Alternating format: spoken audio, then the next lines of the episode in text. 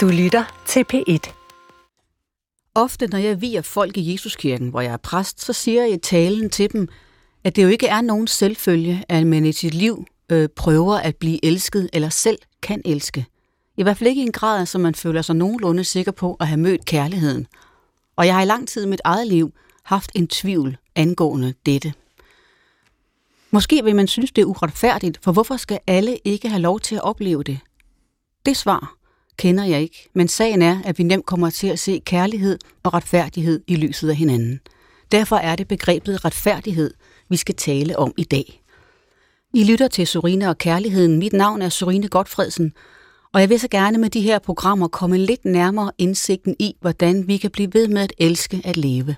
Uanset alder, og også på trods af de tab og det afsavn og de genvordigheder, man måtte komme ud for undervejs.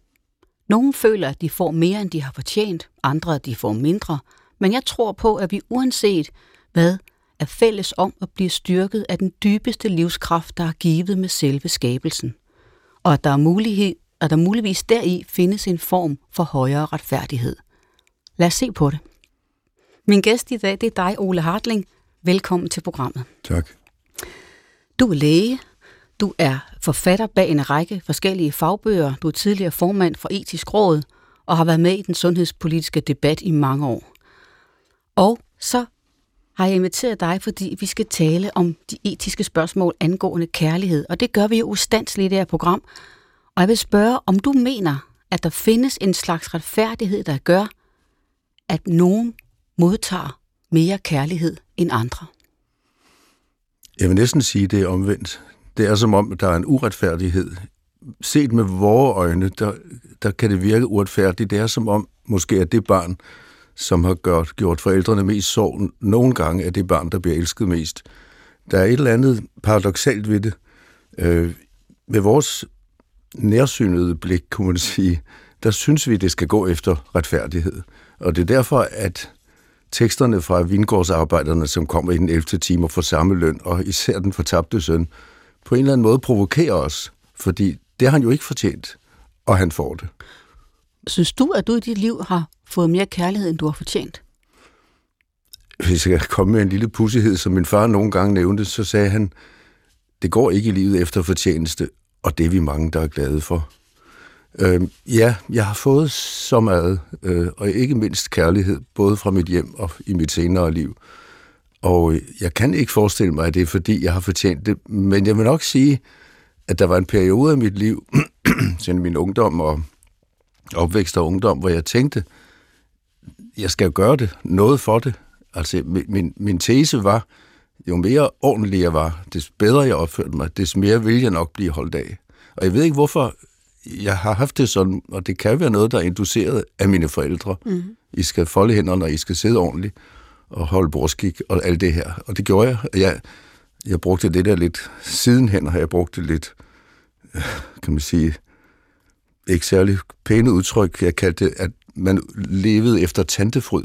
Og det vil sige, man var tilpas for den ældre generation, synes han er en årlig. Han siger tak for mad, og han siger tak for i dag, og, og helt så pænt og rejser sig, når andre kommer ind i stuen. Altså den her forestilling om, at ens manerer og handlinger kaster noget af sig? Ja, at man altså ved sin egen indsats, sin egen foretagsomhed, kan gøre sig fortjent til, at så kan de nok lidt bedre lide en. Det er jo en grundlæggende interessant tanke, det her med, om man kan øh, kæmpe sig vej frem til at blive elsket. Ja. Og inden vi kommer videre med alt det, så skal jeg, som jeg altid gør her i programmet, fremsætte et postulat, som vi kan blive inspireret af, og ved programmets afslutning øh, undersøge igen. Og postulatet lyder sådan her. Forestillingen om, at ens liv på jorden skal være båret af retfærdighed, udgør en af det moderne menneskes mest skæbnesvangre vildfarelser. Ja. Hvad siger du til det? Altså, hvis vi tror, at, at kærligheden er det vigtigste her i livet, og det tror jeg, vi mange, der synes, det mest epokegørende og livsomvæltende, vi kan møde, både når vi står med et barn i armene og tænker, jeg, her spørger jeg ikke om livets mening, eller hvis vi står med vores elskede i armene, spørger vi ikke om livets mening, fordi den er der bare i ens arme. Så vil jeg sige, at, at retfærdighed passer ikke med det. Og øh, derfor... Sig lige postulatet igen, Sorin. Forestillingen om, at ens liv på jorden skal være båret af retfærdighed, udgør en af det moderne ja. menneskes mest skæbnesvangre vildfarelser. Ja, det, ja, for det er en vildfarelse. Mm. Øh, kærligheden er ikke på grund af. Den er der. Punktum. Siger du, hvis, siger hvis den er noget, er den på trods af. Siger du dermed, at kærligheden er større end retfærdigheden? Er en større Jamen, den er, den er en anden verden. Når vi i etisk råd sad og arbejdede med pro et kontra, hvad er bedst til, at vi skal vælge det mindste onde af to under, eller det bedste af to goder, så overvejede vi jo, hvad kan nu bedst gavne her? Men det var ikke fordi, vi sagde, at det er kærligheden, der byder os at vælge det her. Der er kærligheden helt overraskende, netop øh, omkuldvæltende anderledes, fordi den byder os at med det samme at holde af. Jeg holder så meget af Semler Lagerløs, kejseren for Portugalien, hvor Jan, som slet ikke vil have et barn, dog nok vil have det forhold, han er i. Det allerførste kapitel, han får lagt den her datter i sine arme. Han elsker hende for første stund. Han får en underlig hjertebanken, og jordmoren siger, er der noget galt? Nej, siger han så. Jeg har aldrig haft det sådan før. Så siger hun, jamen det er måske fordi, du aldrig har elsket så meget før. Og det, det står han, det, det er et nyfødt barn. Hvordan kan det lade sig gøre? Ja. Det er der bare. Og det her med at blive overmandet af kærlighed, det skal vi tale lidt om, fordi du øh, lever i dag i dit tredje ægteskab. Så du har øh, oplevet meget kærlighed i dit liv. Din første kone hed Lene, og hun er mor til dine fire voksne børn i dag. Din anden kone hed Katrine, som du mistede efter tre års ægteskab. Og din nuværende kone hedder Marianne. Ja.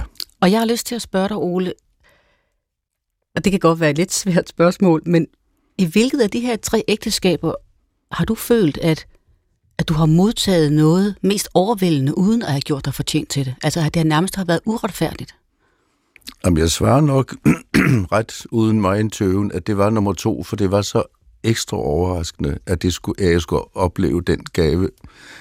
Øh, mit første ægteskab, øh, der havde jeg endnu en stærk fornemmelse af, at, at vi to, min kone og jeg, vi kunne finde ud af at håndtere tilværelsen sådan, at det gik os efter god fortjeneste. Jeg kan huske, at Esben Kær siger i sin bog, om, hvor han fortæller om, at han mistede sin søn. Min kone og jeg, vi mente, at hvis vi lagde arm med tilværelsen, så ville vi vinde. Og så mister han sin søn. Og han kan ikke vinde den kamp. Jeg havde lidt samme fornemmelse. Vi skulle være ordentlige, og vi skulle sådan, og vores børn skulle være sådan. Og det, jeg tror, det kom til at påvirke øh, mit, min måde at behandle Lene på. Først sent i vores ægteskab går det op for mig, hvor genialt anarkistisk hun er. Sådan at forstå, at hun slet ikke fulgte, fulgte de rigtige. Det gjorde hun egentlig kun, fordi hun tænkte min og Ole. Og det var sådan set også sødt. Jeg blev tordnende forelsket i hende i studietiden, og, og det afgjorde det jo fuldstændig for mig. Øhm, men jeg var meget ung, og øh, den, den gave, hun har givet mig, det er, at hun også holdt af mig. Jeg har aldrig overvejet dengang, om det egentlig ikke var, fordi jeg var en udmærket mand. Det synes jeg nok, at jeg havde fortjent. Men hvem, det var mere den holdning, jeg havde. Hvad mente du med, at hun var, hun var meget anarkistisk? Hun kunne i virkeligheden ikke lide øh, øh, lovregler. Hun fulgte dem, fordi hun mente, at det burde man nok, og også fordi hun sådan skævede hen til mig, fordi jeg, jeg er sådan et helt anderledes autoritært menneske. Nu er det jo sådan, at krave søger ikke mage, krave søger umage. Jeg havde faktisk fundet en, som i min underbevidsthed havde en modsat holdning til netop den slags ordentlighedsregler, som jeg havde. Jeg har et meget sjovt eksempel. Hun kom en dag rullende ind på vores gårdsplads med vores søn ved rettet af bilen. Han var ved at tage kørekort. Og så siger jeg til hende, du kan ikke lade ham køre. Hvis han kører nogen år, så vil der ingen erstatning være. Ingen forsikring gælder. Jamen, det sker ikke, siger hun så. Typisk Lene. Hun havde sådan en fatalistisk, nej, det, han, han, han kan godt. Så siger jeg, ja, det ved jeg godt. Der kan løbe en ud foran ham, så er der objektivt ansvar, og du får ingen. Hun kunne faktisk ikke indse det. Hun siger, jamen, det kan jeg godt lade være med, fordi du siger det. Og det var helt typisk hende, for hun, i dybest set, så var hun anarkist mm. på den måde. Der skulle ikke være regler, der bandt hende. Og, og det var i virkeligheden en charme, jeg, som jeg mere og mere forstod. Og det var ikke sådan, hun altså levede det fuldstændig ud. Tværtimod, hun var på mange måder praktiserende læge og passede sine patienter meget pligtopfyldende. Det er slet ikke det, men så der var, i grundnaturen var der formentlig noget oprør mod det ordentlige, og det der med, jeg skal være moralsk og fortjent. Det, din anden kone, Katrine, siger du, er den, der har overrasket dig mest. Kan du ikke forklare, hvad du mener med det? Jeg var ikke klar over, at hun sagde nogle gange til mig, jeg har aldrig elsket nogen som dig sådan en uforbeholden kærlighedserklæring. Og jeg synes, at hvis vi skal forstå, hvad kærlighed er, så er den jo ikke, den menneskelige kærlighed er jo begrænset, det ved du og jeg, modsætningen til det, vi forestiller os, Guds kærlighed er. Den er ubegrænset. Øh, men vi oplever ikke glemt, hvad det går ud på. Det går ud på dette med, at jeg er elsket på trods af. Og øh, Katrine var meget omsværmet, har haft mange kærester. Men ligesom om, hun sagde nogle gange, at jeg aldrig ville være gift med andre end dig. Det vil sige, hun har sådan set kigget efter mig i studietiden allerede. Vi, vi er også studie. Både mit første og min anden kone er studiekammerater. Så jeg kendte godt Katrine. Men dette var en helt overraskende ekstra gave, at hun på den måde tog mig, som jeg var. Hvordan, hvordan var jeres relation, da I, da I bare kendte hinanden sådan overfladisk? Katrine er sådan en, man kigger lidt efter, fordi hun er så køn, og hun er sådan et good company, charmerende, udadvendt, sjov. Øh, alle vil gerne være sammen med Katrine. Og øh, så var hun sådan øh, uforbeholden samtidig med, at hun var assertiv. Det er det moderne ord for. Hun sagde, hvad hun mente, og hun mente, hvad hun sagde. Jeg vidste, øh, man vidste, hvad hun... Hun tog udgangspunkt i sig selv, hvilket er meget beroligende. Det kan vi snakke længere om. Altså, når folk gør det, så er det ofte meget lettere, at de forklarer, hvad deres behov er. Det var hun god til. Og en gang øh, vi var til møde sammen til et eller andet sted, så da hun skulle gå, hun var i hovedbestyrelsen, så rejste hun sig op, og så vendte hun sig pludselig om og kyssede mig på munden. Og så forlod hun mødet, og vi sagde farvel. Og det er sådan typisk øh, sådan en lille kærlighedsytring, som jeg heller ikke havde ventet. Det var før jeg øh, lærte hende nærmere at kende, men, men det var, da det var sådan et kys, man ikke rigtig glemmer, fordi handling. det er overrumplende.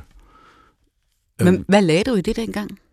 Ikke noget videre stærkt erotisk, eller, eller, men en varme, som sådan rislede igennem mig, og som når jeg tænkte på det, stadigvæk kunne risle igennem mig. Hvordan var dit syn på hende? Var du, øh, havde du et godt øje til hende også dengang?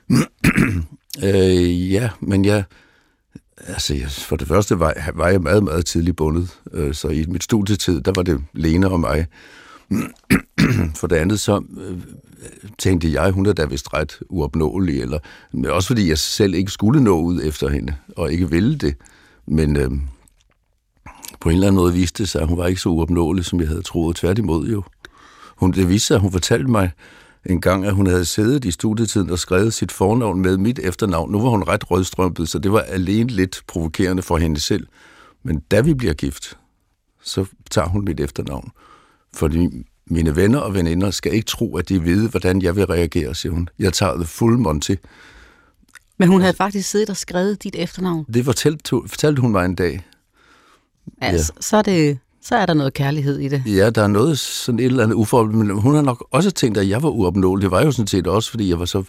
Jeg var så, hun sagde, jeg lagde mærke til, når du fik børn, så tænkte jeg, nu er der vist endnu mindre chance, hver gang jeg har fået et nyt barn. Jeg har jo fire. da så du mister din første kone, Lene, så kommer Katrine jo så ind i dit liv. Ja.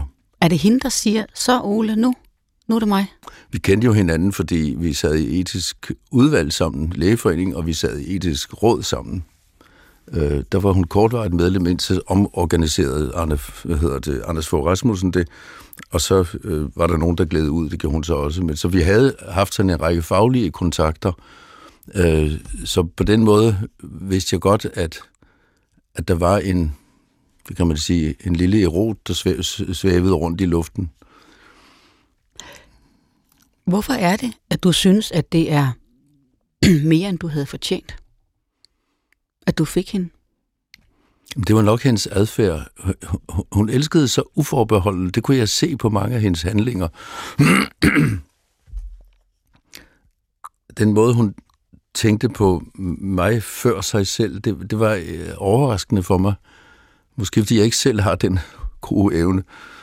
Jo, det har jeg som også nogle gange, men, men, men det, at hun kunne... Hun så det som meget vigtigt. Øhm, men du ved, I love you for thousands of reasons, mm. but most of all because you are you. Mm. Altså, der er jo ikke rigtig nogen begrundelse. Man vil gerne... Det, det, det dejlige ved, ved ægteskabet og kærligheden er jo, at man har lyst til at give utallige grunde. der er ingen af dem, der egentlig gælder. Men man vil gerne fortælle om, hvor ja, du er sådan, du er sådan, du er sådan. Og det er jo et, noget, vi skal huske. Det er, og det sagde I også i jeres program, hvor Henrik dukker op. Man skal gentage det. det altså Henrik, også, som jeg nu er gift med. Ja, netop, ja, ja. ja det skal man sige til lytteren. at at øh, man skal jo gentage det. Ja. Man skal jo sige det igen. Jeg skal lige helt på plads, hvordan jeg er meget fascineret af Katrines vedholdenhed. Er det hende, der siger, der, der sådan tager initiativet til, at I rent faktisk bliver gift, eller bliver rigtig kærester? Nej, det er mig, der frier. Men, men det, er, øh, det bliver modtaget. Der, jeg sender også en stor buket blomster, det er jo et gammelt trick. Og så, mm. og så siger hun ja. Øh, jeg sad en formiddag og ventede på, hvad hun ville svare øh, på mit arbejde, og så tænkte jeg, hvorfor svarer hun ikke? Og så, til, så kunne jeg altså ikke dybe mig længere. Så ringer jeg hende op, og så siger hun bare, selvfølgelig siger jeg ja. Og det, altså, jeg, jeg havde ikke behøvet at tvivle. Jeg har nok haft det der med mig fra min ungdom, og, og at, at jeg har tvivlet på, at jeg var elsket nok. Og det, og det er jo altså også Raskolnikov. Men, har vi nævnt ham? Nej, det kommer nej, vi til. Nej, vi kommer til Raskolnikov. Ja, ja. Men allerførst, du siger det her med, at du har tvivlet på, og du har været, at du er elsket, selvom du er vokset op med rigtig meget kærlighed. Så hvor kommer tvivlen fra? Ja, mit hjem var nok lidt autoritært. Øh, vi fik den her besked om, at vi skulle være ordentlige, og jeg var med i moralsk oprustning i en kort periode. Der er de fire absolutter, det du kender, det gør du nok, Oxford-bevægelsen og moralsk oprustning, og en af de fire absolutter, det er absolute renhed, og det, de tænkte meget på det seksuelle, og jeg blev indbrændet af min mor ikke mindst. Man gemmer sit kærlighedsliv, til man skal giftes. Jeg gjorde det, og folk har jo trukket på smilebåndet over, at jeg simpelthen ikke, jeg, jeg havde ikke engang været fysisk øh, i seng med, med Lene, før vi blev gift. Det måtte jeg ikke. Sådan, sådan var min moral. Og jeg, med de øjne, jeg har på det i dag, vil jeg sige, at det er en lille smule betændt. Hvordan betændt? Jeg synes, det er alt for styrende, og hvis der er noget, der er smukt her i livet, så er det at kunne læmeliggøre sin kærlighed, og det, hvis, man, hvis den er oprigtig, og, og det var den jo, så, så skulle jeg have gjort det, synes jeg. Jeg, jeg, jeg synes, jeg forsømte ikke kun mig selv, men også hende. Jeg tror, jeg, hun havde ikke været svær at overtage. Hun tænkte, hvis Ole siger det, så venter vi. Har du, kan, du, kan du beskrive, hvad det er, der, for dig, der dengang fik dig til at holde dig tilbage? Er der, hvad er det for nogle ord eller formaninger, der styrer det? Jamen, det lå i luften. Jeg kan huske, at jeg fortalte en gang min mor, at jeg øh, onanerede. Og hendes svar var, jamen det skal man jo ikke gøre for mad. Altså, det skal man også beherske. Det er meget svært som ung, livsladet dreng at, at beherske. Mm. I dag vil jeg jo sige, når Gud har givet os to ben, så er det for, at vi kan gå. Når han har givet os en forstand, så er det for, at vi kan tænke. Når han har givet os en sangstemme, så er det for, at vi kan synge. Når han har givet os kønsorganer, så er det for, at vi kan få glæde af dem også. Og jeg, jeg, jeg var simpelthen borneret, tror jeg. Og det havde jeg fået med. Der var sådan en, en lidt pietistisk, ja, det var de på ingen måde sådan set, men alligevel, ja, måske mm-hmm. lidt bornerethed. Mine søskende har ikke været som mig. Men selvom du har vokset op med de her sådan lidt stramme regler, øh, så har du stadig vidst, du var en værdsat søn. Ja, jeg tror, jeg havde sådan en indre kerne af bevidsthed om, at jeg var værdsat. Øh, det der hedder, man har selvværd, i modsætning til, om man har selvtillid. Selvtillid er der nogen, der har uden at have selvværd, det kender du godt, den distinktion. Det tror jeg havde et, et godt selvværd. Der var sådan en kerne af, at jeg vidste, at det, det var okay. Derfor jeg var aldrig helt sikker på, at jeg blev elsket nok, og derfor gjorde jeg mig lidt mere umage den der usikkerhed, som jeg tror rigtig mange mennesker kender, ja. at man har vokset op egentlig i et trygt hjem og har været værdsat. Ja. Men alligevel, så kan man godt tvivle på, om man er en, der kan elskes. Hvor kommer den tvivl fra, Ole? Jeg er ikke psykolog nok til at kunne svare på det. Og det, jeg, jeg tror sådan en som Katrine havde det meget lidt. Hun vidste, hun var elskværdig. Uh, hun, hun, var, hun var virkelig... Der var ikke noget i hendes hendes forældre var skilt, men især hendes mor gav hende alt. Øh, og jeg tror også, hun, også mere end sine søskende, var helt sikker på, at hun var værd at holde af. Og hun var værd, hun, hun, hun var meget omsværmet. Der var mange, der næsten tilbad hende. Og når du nævner ægteskabet med hende som det, du virkelig forbinder med noget, der virkede ufortjent. Det var det, der skete på et tidspunkt, hvor det var mest livsomvæltende, ja. Så det kan du tale mere om, Syrine. Ja, det kan jeg tale mere om. det kan jeg i høj grad. Jeg også Øh, ja. Og jeg kan bestemt tale med om det her med at være, have en snært af tvivl på, om man kan elskes. Ja, Og om man nogensinde har prøvet det. Og Ja. ja. inden jeg mødte Henrik, som jeg nu er blevet gift med her i foråret, ja, der levede jeg i mange år med en overbevisning om, at det kunne jeg ikke. Jeg kunne ikke elskes. Ikke rigtigt. nej. Og også, at jeg Men ville... jeg er glad for, at vi har lidt kongenialitet her, som det hedder. Ja. Ja, Og, og når jeg siger det, så er det fordi, ja, både fordi, at man, det kan være fint at sige tingene lige ud, men også fordi, jeg tror virkelig mange mennesker kender det. Og hvis man kommer ind i en fase af sit liv, hvor der ikke er nogen, der siger til dig, jeg elsker dig, ja, så kan man virkelig godt komme i tvivl om, hvorvidt, det nogensinde vil ske. ja. Det skal det mindste siges, det skal også handles. Det skal det nemlig, og når du nævner, når du beskriver dit ægteskab med Katrine, så virker det jo som om, at det er meget, at det er sådan en virkelig en forløsende oplevelse for dig at blive elsket så meget, så ubetinget af en kvinde, samtidig med, at du måske stadig er i tvivl om, eller kan tøve i forhold til Ja. din egen evne til at elske. Hvor var den henne på det tidspunkt? Kunne du elske hende ubetinget tilbage? Ja, det er meget, meget tæt på. Men øh, hun havde ikke brug for så meget bekræftelse. Hun var egentlig ret sikker på, at jeg var begejstret for hende. Øh, jeg havde nok mere brug for bekræftelse, derfor var det, at hun kunne gentage det her. Jeg har aldrig elsket nogen som dig. Og når jeg, når jeg sådan kunne sådan tvivle lidt, om du også kendt ham der, og hvor længe var det, og hvordan var det, og så jeg kunne være sådan lidt dumsnakkende omkring sådan noget, så kunne hun ligesom affærdige mig med, hun, hun, og det tager og slår også benene væk under en. Jeg synes, jeg synes, hun var en stor kærlighed for mig også, det, øh, det, det kan jeg roligt sige. Og, og det her, vi skal jo ikke glemme Marianne, for hun er også hun har jo taget døren af. Hende kommer vi til. Ja, Jeg skal bare lige være helt sikker på, om, om jeg forstår dig ret, at du sammen med Katrine forsømte måske at give udtryk for, hvor meget du elskede hende. nej, det har jeg ikke gjort. Jeg sagde det alligevel, selvom hun godt vidste. Okay. Og det er jo også en af pointerne. Altså, jeg, jeg tror virkelig, jeg tror, I kom ind på det øh, i den udsendelse, hvor du har Henrik med, at det skal gentages, og det tror jeg faktisk også, Kierkegaard siger noget om, kærligheden består i gentagelsen. Og, og der er jo det søde ved børn, at, og ens børnebørn, at de vil altid høre den samme historie. Det, jeg gang på gang har jeg læst Mis med de blå op på bakken, ned ad bakken, og, kan, og alle de her museland, de kommer til. Og jeg siger, Ej, nu skal jeg, hvad skal vi så have i aften? Øh, mis med de blå øjne. Og det får den så igen. Mm. Jeg vil jo sige som voksen, forandring fryder. Vi skal have noget nyt. Vi må have nye indtryk. Barnet forstår, at gentagelsen er det, der er livsbekræftende. Ja, og lige præcis gentagelsen og få at vide igen, jeg elsker dig. Ja. Har det så bidraget til, at du faktisk er kommet til at tro på, at du enten har fortjent det, eller ikke behøver at fortjene det? Det sidste, at jeg ikke behøver det. At jeg får det på trods. Altså det, at jeg får det ubetinget, betingelsesløst. Det er gaven.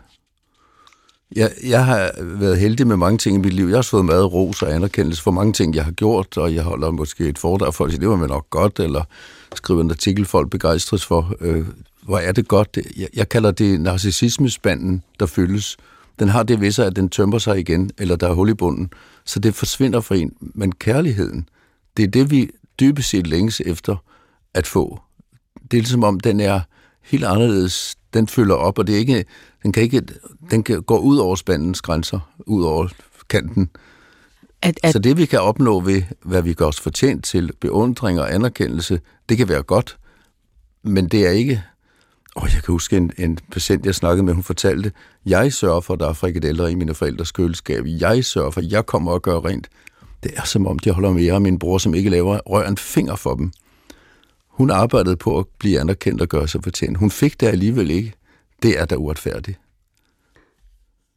Det der med, hvad der er uretfærdigt, det kommer vi tilbage til lige om lidt. Ja. Du skriver i et lille smukt kapitel i den antologi, der hedder Det vi tror på. Det tror vi på, undskyld. Som kom for cirka 20 år siden. Der beskriver du lige nøjagtigt, hvordan du som barn nærmest opøvede den her fornemmelse af, at man skulle gøre sig fortjent for at få opmærksomhed. Jeg er også god til det. Og du blev god til det.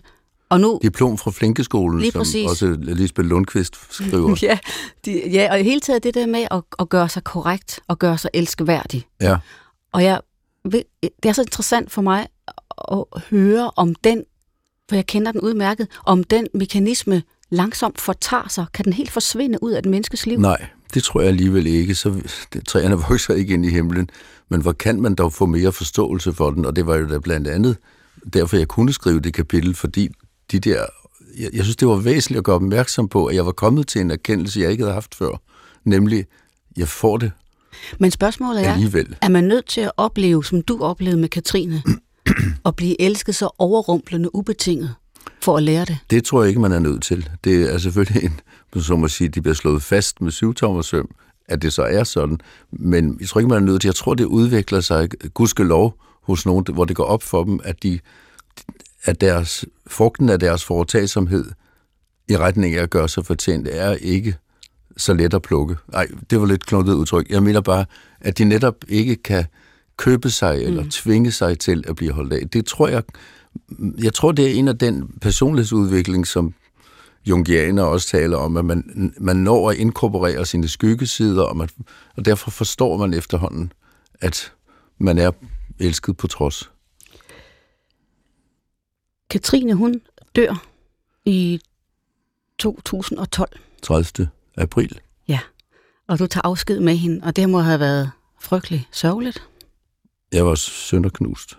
Ja. Og jeg husker de der nætter, hvor man hulkede sig igennem. En af mine venner sagde, skal du ikke have noget, anti- noget antidepressivt? Jeg sagde, nej, jeg er sådan set ikke depressiv. Jeg er jo glad for livet, og jeg var glad for livet. Det var en bekræftelse af, hvor glad jeg var for livet, at jeg var så ked af det. Men jeg, jeg er bare så tæske ked af det, sagde jeg. Selvfølgelig skulle jeg ikke have antidepressiv. Sorgen er en, nu gør man det, det kan vi tale om også, en, til en diagnose. WHO har besluttet det, det er for min mening et fuldstændig fejlskud, at man skal sygeliggøre en eksistentiel oplevelse, det er at miste nogen, man holder af.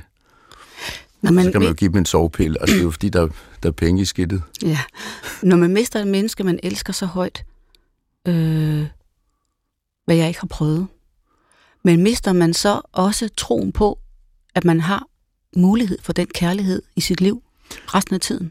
Nej, det gør man ikke. Man er nærmest bekræftet i det. Det er som om, at den gave, det er, og det var, den er lige præcis en livsbekræftende oplevelse, som ikke bare skubbes til side. Jeg tror, den, det er ikke sådan, man siger, jamen så gælder det jo alligevel ikke. For det galt jo i så høj grad, at jeg nu er så ked af det. Mm. Det hænger sammen. Hvad gjorde du i de dage og uger for at komme videre? Det der at komme videre, ja. Jeg var ikke på noget tidspunkt deprimeret. Jeg, øhm,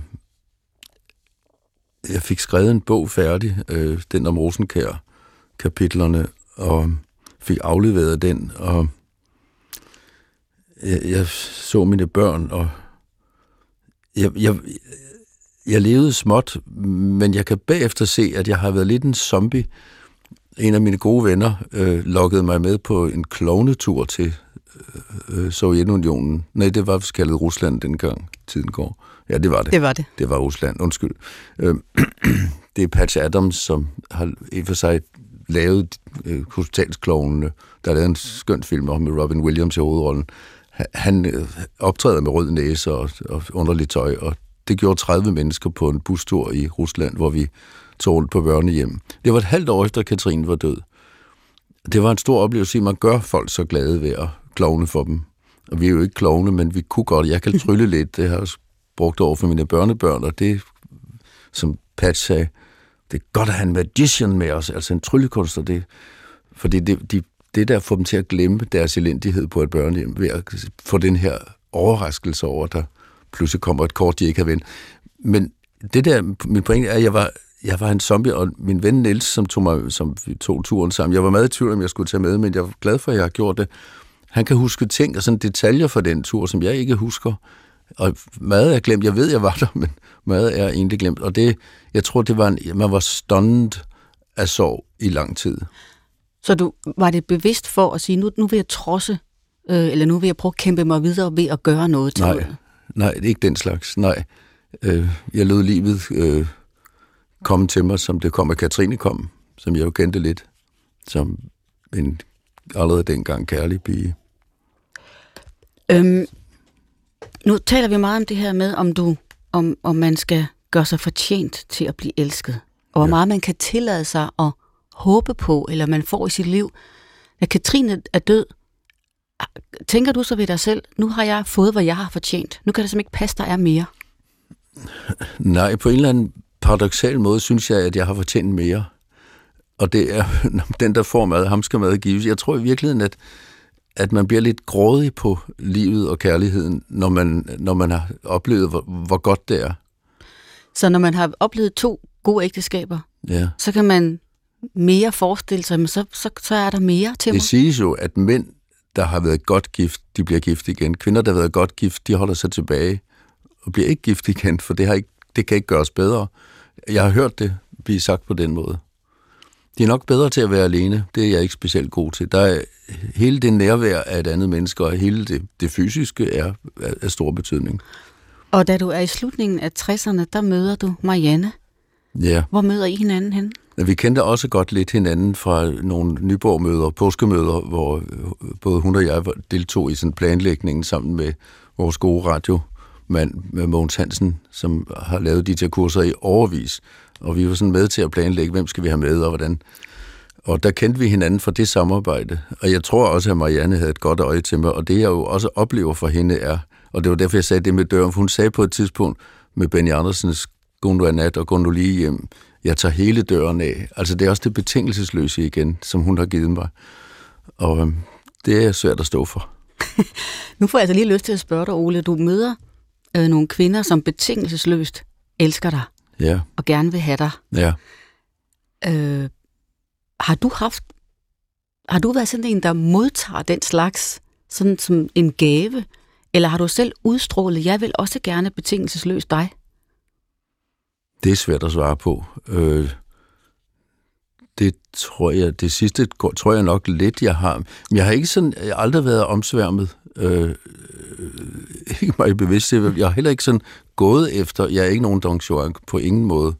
Øh, det kunne jeg næsten misunde dem, der er, men, men ha- hans liv er også beskrevet som et forbrugsliv, så jeg, mm. det er ikke fordi, at, at jeg specielt angler. Men jeg heller ikke, det har heller ikke sagt mig noget, det her øh, ligegyldige øh, det er one night stand, hvad hedder det hedder? One night stand. One night stand. Det har ikke interesseret mig, fordi jeg synes, netop fordi jeg ville have det mere med, der, der skal være kærlighed med i det. Det tror jeg også godt, der kan være, men der kan jo også være rent forbrug i det. Og jeg, det, det har aldrig sagt mig noget. Men når din, din, i forhold til din tredje kone, der, i betragtning af, hvor meget man opfyldes af et menneske, man elsker, så kunne man jo oplagt spørge dig, kan man blive ved med at indoptage endnu et helt menneske i sit inderste hjerte? Jamen, jeg tror næsten, du kender svaret selv. Og det er selvfølgelig ja, det kan man. En mor, øh, jeg synes, at Lene sagde, da vi fik vores første barn, øh, nej, da vi fik næste barn, jamen, jeg kan jo ikke elske, det var sådan en dreng, ham så meget, som jeg elskede, Ulla. Og så sagde jeg, ah, jeg tror, han vinder i længden. Og det er jo det med kagen, der, øh, man deler den ikke ud, den bliver større af at blive delt. Og øh, det- jeg tror, det er lidt det samme her, at kærligheden vokser i det omfang, der er brug for den, om så må sige.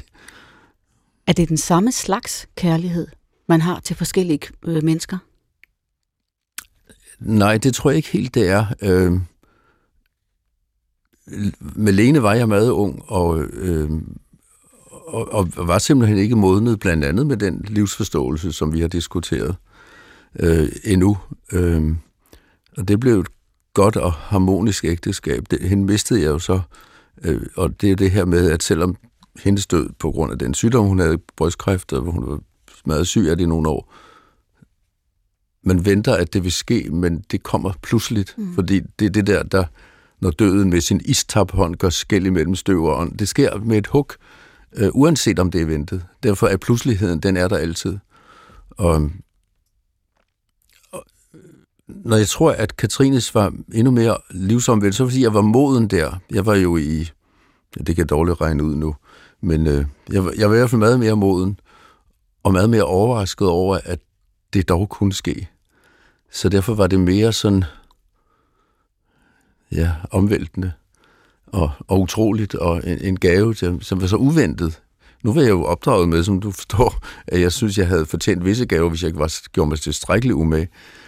Det har vi bevendt. Men, men her var det jo, ja, det gik op for mig, at det behøvede jeg ikke. Hvad har det gjort ved din følelse af det her med at knytte sig så meget til et menneske, at man også kan miste så bræt? Altså, er det noget, der ligger som en uro eller som en frygt i dig i dag? Nej, jeg synes ikke, jeg går og frygter det, øhm, selvom jeg jo bestemt har oplevet det. Øhm, det er C.S. Lewis, der siger i Sovens dagbog, øh, hendes nærvær, hendes fravær er overalt, fylder alt. Mm. Og, det, og det er jo det, der er med, når man mister, øh, øh, og som Julian Barnes siger, hvis ikke det spillede nogen rolle, ville det ikke betyde noget. Altså de der truismer, at det er så utrolig øh, stærkt øh, ødelæggende. Øh, jamen, hun lever videre i minderne, siger Louis. Vennerne siger til ham. Hun, det er jo lige præcis det, hun ikke gør. Hun lever ikke, siger han, punktum. Og så kan man have gode minder. Men jamen, nu er hun hos den gode Gud. Ja, Gud var ikke god mod hende der. Men har hun du, levede, siger han. Men har du affundet dig med tanken om at, at, at miste? Når man når min alder, så tror jeg altså nok, at man øh, indser, at det er et livsvilkår. Øh, vi mister livet igen. Vores sanser, vores førlighed, vores lige så stille, også både på grund af sygdom, men også mister vi dem, vores kære. At det, det er på en eller anden måde noget, vi ikke forstår, fordi vi ikke kan begrunde det, eller mm. det giver ingen retfærdighed, som vi taler om det, men det er livsvilkår. Altså, jeg vil ikke sige, at jeg sådan har affundet mig, men jeg, jeg, vil heller ikke sige, om jeg, det er heller ikke noget, jeg går og frygter. Mm. Angående det her med retfærdigheden i kærligheden, nu prøver vi lige at vende den om, og så vil jeg prøve at spørge dig om, om du har fordelt din kærlighed retfærdigt blandt dem, der er tættest på dig, altså børnene for eksempel. Børnene, ja, og, og dine tre hustruer. Altså om, der, om du har den fornemmelse af, at du har delt ligeligt ud. Jeg tror sådan set, at jeg er et ret kærlighedsgenerøst menneske. Så jeg, jeg har nok i hvert fald delt ud. Og jeg er også klar over, at mine børn og dem, jeg har været nær, heller ikke har fortjent det. Altså, jeg holder så meget af det.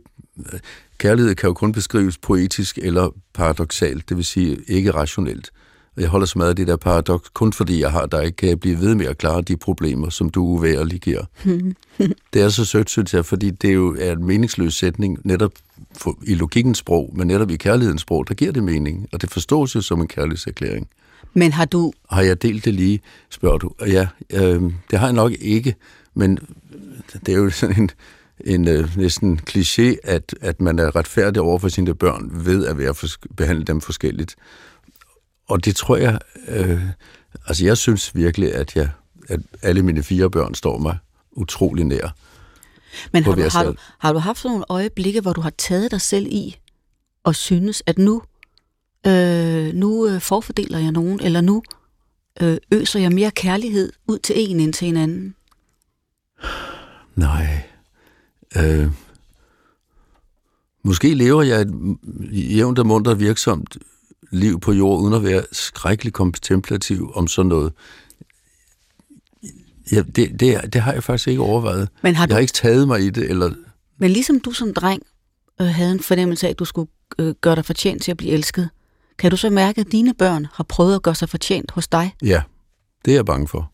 Og det tror jeg er, fordi arvesynden, du har også talt om, nedarves. Øh, og det i, i den forstand, at man... Jeg synes, jeg var lidt autoritært opdraget. Jeg vidste godt, der var kærlighed, men også lidt autoritært. Og det har jeg også, jeg har sådan forventet noget af mine børn. Det er også, jeg, jeg er jo langt mildere, og det er en, også en kendt sætning ved mine børnebørn. Altså, jeg, de kunne godt tage fødderne op på bordet, så de er jo bare søde fødderne, ikke? Altså, man er jo helt urimelig der, og det, ja. det måtte jeg ikke, da jeg var lille, siger min datter, da min børnebarn gør det. Men så jo, jeg har, jeg har, jeg har, og jeg ved, at mine børn kan nævne eksempler på, at de har oplevet en faktisk urimelig, øh, dømmende, autoritær holdning fra min side. Kan du selv huske et eksempel? Og det er jeg ked af. Kan du selv huske et eksempel på, at du har, at de har prøvet at, at gøre indtryk på dig for at blive elsket? Jeg, har også, jeg kan huske et lille oprør, som min søn, mit barn nummer to, Simon, leverede, da han skulle ordne køkkenet. De, de havde nogle opgaver jo, og så, så skrev han en tædel, ryd selv op, jeg er gået i skoven. Og det var sådan set ganske kægt, og det var et oprør mod det her. Og der kan jeg huske, at vi kom til at grine af det, min kone og jeg, men desværre, Det kan jeg bebrejde mig selv. Da han kom hjem, sagde jeg, det vil jeg ikke se det der. Du har dine pligter og sådan. Det var dumt, for jeg var ikke vred. Jeg var bare, jeg synes bare, jeg skulle øh, være autoritær der. Jeg tror heller ikke selv, at han har glemt det. Og det var, han, han gjorde et dristigt oprør. Hvad skulle du have gjort i stedet for? Jeg skulle have sagt, hvor var det sjovt, det du skrev. Jeg skulle have netop taget det ved den humor, der også lå i det. Jeg skulle bare have vist ham, at selvom du skriver som det så er du mit kære barn. Men jeg kan huske en gang, min yngste datter sagde, øh, hun havde, øh, de havde fundet hende ude i en grøft, hvor hun var drukket sammen med en veninde, og jeg tror mange forældre kan fortælle det her. Hun blev båret hjem, og så sagde jeg til hende, da hun sådan skulle puttes, tror du, vi holder mindre, og det er netop fordi, jeg var begyndt at indse det her, tror du, vi holder mindre af dig, når du ikke opfører dig godt? Så sagde hun, ja. Jamen det gør vi, vi har, det er lige meget, jeg, det er lige meget, hvad du gør. Jeg prøvede sådan at, at lappe på det, men det troede hun jo. Og det vil hun også kunne sige i dag. Hun... Jeg har bragt det der med mig. Desværre. Lene var nok mere gavmild. Har du talt med dine børn om den ja, her? Ja, det har vi talt om. Og det har jeg til gengæld ikke talt med mine forældre om. Det sjove er, eller det gode er, synes jeg faktisk, at, at jeg har talt med mine børn om de her ting. Som, som man kan sådan... Og det har gjort jeg ikke med mine forældre. Nej, men, men, men så du har prøvet at forvisse dine børn om, at den forestilling om, at man skal gøre sig fortjent til at blive elsket, er en misforståelse? Ja, jeg har simpelthen... Jeg håber også i handling vist dem det, men jeg har, jeg har da i hvert fald talt med dem om det. Men jeg har ikke helt levet op til det, kan du godt høre. Mm. Øh, de, de skulle også opføre sig ordentligt, og, og derfor... De rettede jo også ind. Jeg, jeg vil ikke, hvis jeg skulle gøre det om, så ville jeg ikke have været autoritær. Jeg ville have sagt, de skal nok... Det er jo det her med, man siger, det du ikke dør af, det bliver du stærkere af. Det er en af, en, en af de der mange giftige sætninger, som er vrøvl. Ja. Man, man bliver formentlig svagere ja. af. Altså, ja. det kan incest offer og voldtids, og jeg undersøger torturoverlevere i Amnesty. De er livsmærket for det, de har ikke døde af, men, men mærket af. Nej, det man overlever på, det er, at man har fået kærlighed. Og det er det, man, det, er det der giver en en bankbog af ballast, og det er jo lidt to billeder, der bruger sammen. Mm. En, et væld af et reservoir er noget, man kan øse af, selv når det går galt, og selv når man bliver ramt af, af ulykker. Ole, jeg ved, du er glad for øh, Dostojevski, og også hans roman Forbrydelse og straf, som jo handler om den unge Raskolnikov, som tror, han er et overmenneske, som har ret til Jamen, at be- synes, at begå mord. Jeg synes, vi stadigvæk glemte Marianne. Nej, det har vi. Vi har, ja. vi har været omkring, ja, omkring Marianne, Marianne, som fik, åbnet, jo. som fik åbnet Jamen, døren. Det er rigtigt, ja. som fik åbnet hele døren. Helt ja. bestemt. Jamen, det vil jeg nemlig sige, at jeg er, jeg er livsbegunstiget. Ja, og det har hun ja. også været med til. Okay. ja. Nej, øh, Raskolnikov, som øh, tror, han er det her overmenneske, som kan øh, have ret til at begå mor hvad han jo gør. Ja, og det forklarer han jo intellektuelt. Ja, det forklarer han intellektuelt med en, en storhedsvandved. Og ja. så går han jo rundt i sin anger og skyldfølelse og har det ganske forfærdeligt. Og så møder han den unge kvinde, Sonja, som begynder at elske ham. Og hun ved ikke hvorfor. Hun ved ikke hvorfor, og han kan slet ikke forstå hvorfor. Ja. Og han skriver, og nu tager jeg lige det, det citat, jeg selv har fundet. Du citerer ham også i dit lille essay, men jeg citerer ham lige her. Det minder meget om, han bekender jo sin store synd over for Sonja, fortæller hende, hvad han har gjort, og er overbevist om, at så vil hun ikke kunne elske ham alligevel. Nej. Men det kan hun. Og så siger han sådan her, nu græder du og omfavner mig igen. Hvorfor omfavner du mig? Er det fordi, jeg selv ikke holdt det ud, men opsøgte dig for at få det væltet fra mig? Lid du, så jeg kan føle lindring, og en sådan usling kan du elske, siger han. Ja. Og det her med, at han jo foreslår, at nu læser han sin lidelse over på hende, så hun kan, så han kan få det bedre. Og alligevel kan hun elske ham. Den misbrug af kærlighed, som man næsten kunne kalde det, mm. er det noget, du kan kende i dit liv? Jeg vil først lige kommentere øh, forbrydelse og straf, fordi jeg har nogle gange sagt, at hvis man kun skal læse en bog i sit liv, er en, en roman, skal man læse den. Mm. Jeg, jeg synes, den er så utrolig øh, bekræftende af noget, som jeg gradvist har kunnet forstå. Og øh, han, det, det, der er typisk for Raskolnikov, og det, som jeg selv har tænkt hos mig selv, det er, at jeg kan ikke få det her til at passe, at jeg bliver holdt af så meget. Det giver ikke mening for ham, for det er jo ikke, det er jo ikke et regnstykke, der går op for ham. Han kan ikke, han prøver at trække til og lægge fra, men han kan ikke få det til at hænge sammen og han, derfor afviser han hende, samtidig med, at han tager imod det der, så tager han ikke helt imod, han tror ikke på det. Men det er en af de geniale ting ved Dostoyevsky. Han tør lade en roman af den art her ende lykkelig. En, en happy ending. Han kommer i fængsel, og, og der, der kan han modtage kald. Pludselig, det var som noget, trak ham ned fra hendes fødder. Han omfavnede hendes knæ. Jeg elsker dig. Og det, det gik op for ham, at hvor stor kærlighed, og han bare skulle tage imod den. Det har han ikke gjort endnu, for det havde ikke passet i hans regnstykke. Han synes, at han ikke fortjente det. Og selv i det, at han tvivler på, om han har fortjent det, begynder han jo samtidig, som i citatet siger, at mistænke sig selv for at misbruge hende. Ja. Og det er jo også det, der... Han var jo vant til at regne den ud. Ja. Det gjorde han jo også, da han myrdede Pantelånersken. Ja, men også at netop at, at knytte kærlighed og retfærdighed så meget sammen, ja. at man ikke tør stole på, at kærligheden Præcis. ser stort Præcis. på retfærdigheden. Præcis. Det kan jeg ikke sige bedre. men du kan til gengæld sige mig, om, om, du, om det også er det regnestykke, du har gjort. Jeg ved godt, du kan ikke på nogen måde sammenlignes med resten flere grunde. flere grunde. Men om, om du også fra dit liv kender den her helt konkret erfaring af igennem et langt liv, at kærligheden sætter retfærdighedstanken ud af spil? Ja, øh, og nu sagde du i postulatet, at det er skæbensvangert. Det tror jeg til en vis grad også, det er. Men, øh, men det er det, der sker, øh, og jeg vil ikke skæbnesvanger, det er i, i, i en god betydning af ordet, det er skæbne omvæltende, omdannende. Det, når, når det går op for en, så forstår man, at kærligheden er så meget mere end retfærdighed. Altså, det forstod den fortabte søn måske ikke engang selv, men vi forstår det jo, når vi hører lignelsen. Tror du på, Ole, at den retfærdighed, som vi længes efter på jorden, og som vi gerne vil have til at gå op med følelsen af at blive elsket, at den bliver udlignet i det hinsides? Åh, oh, jeg tror du på det? Ja. Øh, nu vil lige først indskyde, at det er jo ikke, fordi vi ikke skal efterstræbe retfærdighed. Det prøver vi jo også i mm. vores lovgivning og lige ret og alt sådan det, det er jo ikke nogen dårlige ting af retfærdighed, men lige akkurat her kommer retfærdigheden til kort. Og jeg tror, at hvis vi glemt oplever kærligheden uretfærdigt, det vil sige ufortjent her i livet, så får vi en viden om, hvordan Guds kærlighed er til os. Det, vi glemt opfatter, oplever det. Vi, det. vi kender i hvert fald arten af den kærlighed. Vi kender ikke omfanget af den, og menneskelig kærlighed kan jo formentlig aldrig kunne komme op på de højder, men vi, vi, i glemt forstår vi, hvad det egentlig går ud på. Det tror jeg også. Ja. Jeg tror på, at vi netop i de der øjeblikke, hvor man føler sig ubetinget elsket, som du også har prøvet i dit liv, og er i den der, det der måske bare et splitsekund af fuldstændig salighed. Ja. At det er en, en forsmag på den rigtige salighed, ja, eller på Gud, eller på Guds jeg meget kærlighed. gerne tro, Ja. at du har ret i.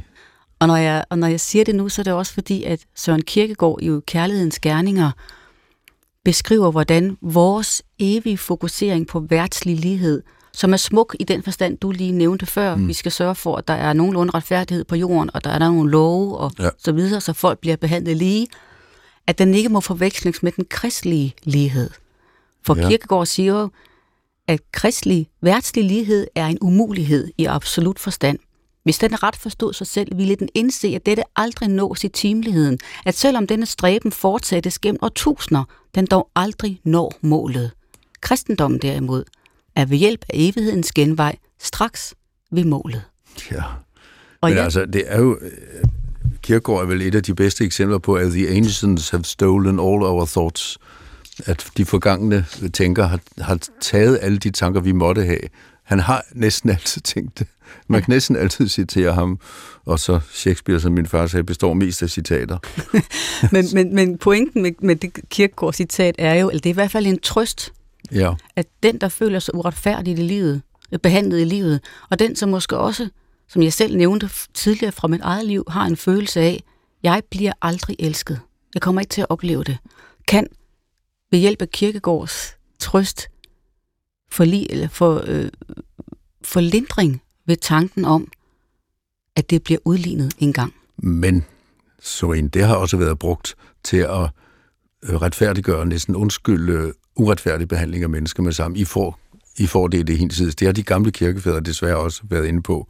Jamen, så får I det i det hinsides, så skal I lide nu martyrdøden, eller hvad det eller uretfærdighed. Hvis de livene hos godsejeren sagde, jamen, jeg får min, min fortjeneste i det hinsidige, så er det en ringe trøst, synes jeg, og en dårlig undskyldning for at mishandle andre mennesker. Det har du ret i. Ja, det alt, håber jeg. Alt kan misbruges. Ja. Men der er stadigvæk en, en meget stor trøst i kirkegårds tænkning i forhold ja. til, at hos, i, i Guds forstand, i forhold til Gud, vil et hvert menneske blive elsket. Ja. Uden Og det er jo, kan sige, det er jo det gode budskab. det er det gode budskab. Ja. Vi skal lige tilbage til postulatet, Ole, for at høre det en gang til. Ja. Forestillingen, forestillingen om, at ens liv på jorden skal være båret af retfærdighed, udgør en af det moderne menneskes mest skæbnesvangre vildfarelser. Nu var vi lige inde på, at, at vi må tilstræbe retfærdighed, men det er nok en vildfarelse, at vi i de allervigtigste spørgsmål kan opnå det. Kærligheden til ens børn, vi har været inde på, og så videre. Og øh, når vi så går, det går op for os, at det er en vildfarelse, så bliver det skæbensvangert i en god betydning af ordet skæbensvanger. Det bliver, det er skældet, der falder for øjnene. Ja. Og det er en måde at være skæbensvanger på, som kunne vi sige så være en positiv udgave af det. I hvert fald kan det være, kan det være hjælpe en på vej hen til at forstå, og det må være en af de mest afgørende indsigter i et liv, at man aldrig nogensinde må begynde at måle kærlighed i forhold til retfærdighed og lige for lige og den slags. Ja. At man hele tiden må have sig for øje, at den kan ikke måles og vejes. Den må bare, ligesom du har oplevet i dine ægteskaber, Mm. gives Ja. helt, helt uden betingelser. Men hvis man måler det efter retfærdighedens målestok, så vil man jo netop forarves. Og, og det er jo det, vingårdsarbejderne gør, at de får samme løn, dem der kommer allersidst, og så er det vingårdsejeren siger, at dit øje ondt, fordi jeg er god.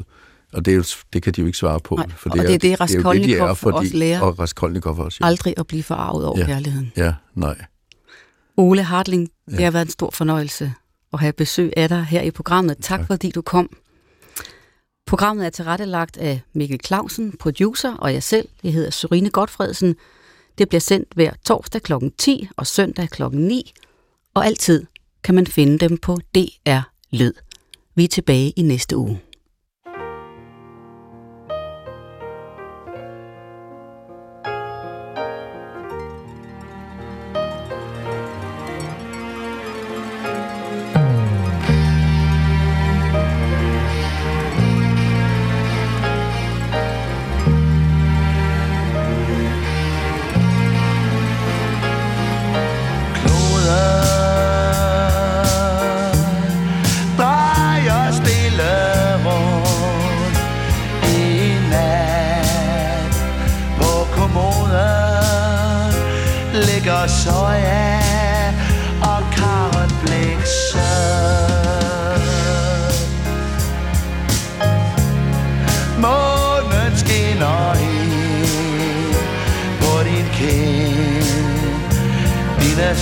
Strømper ligger smidt på ryggen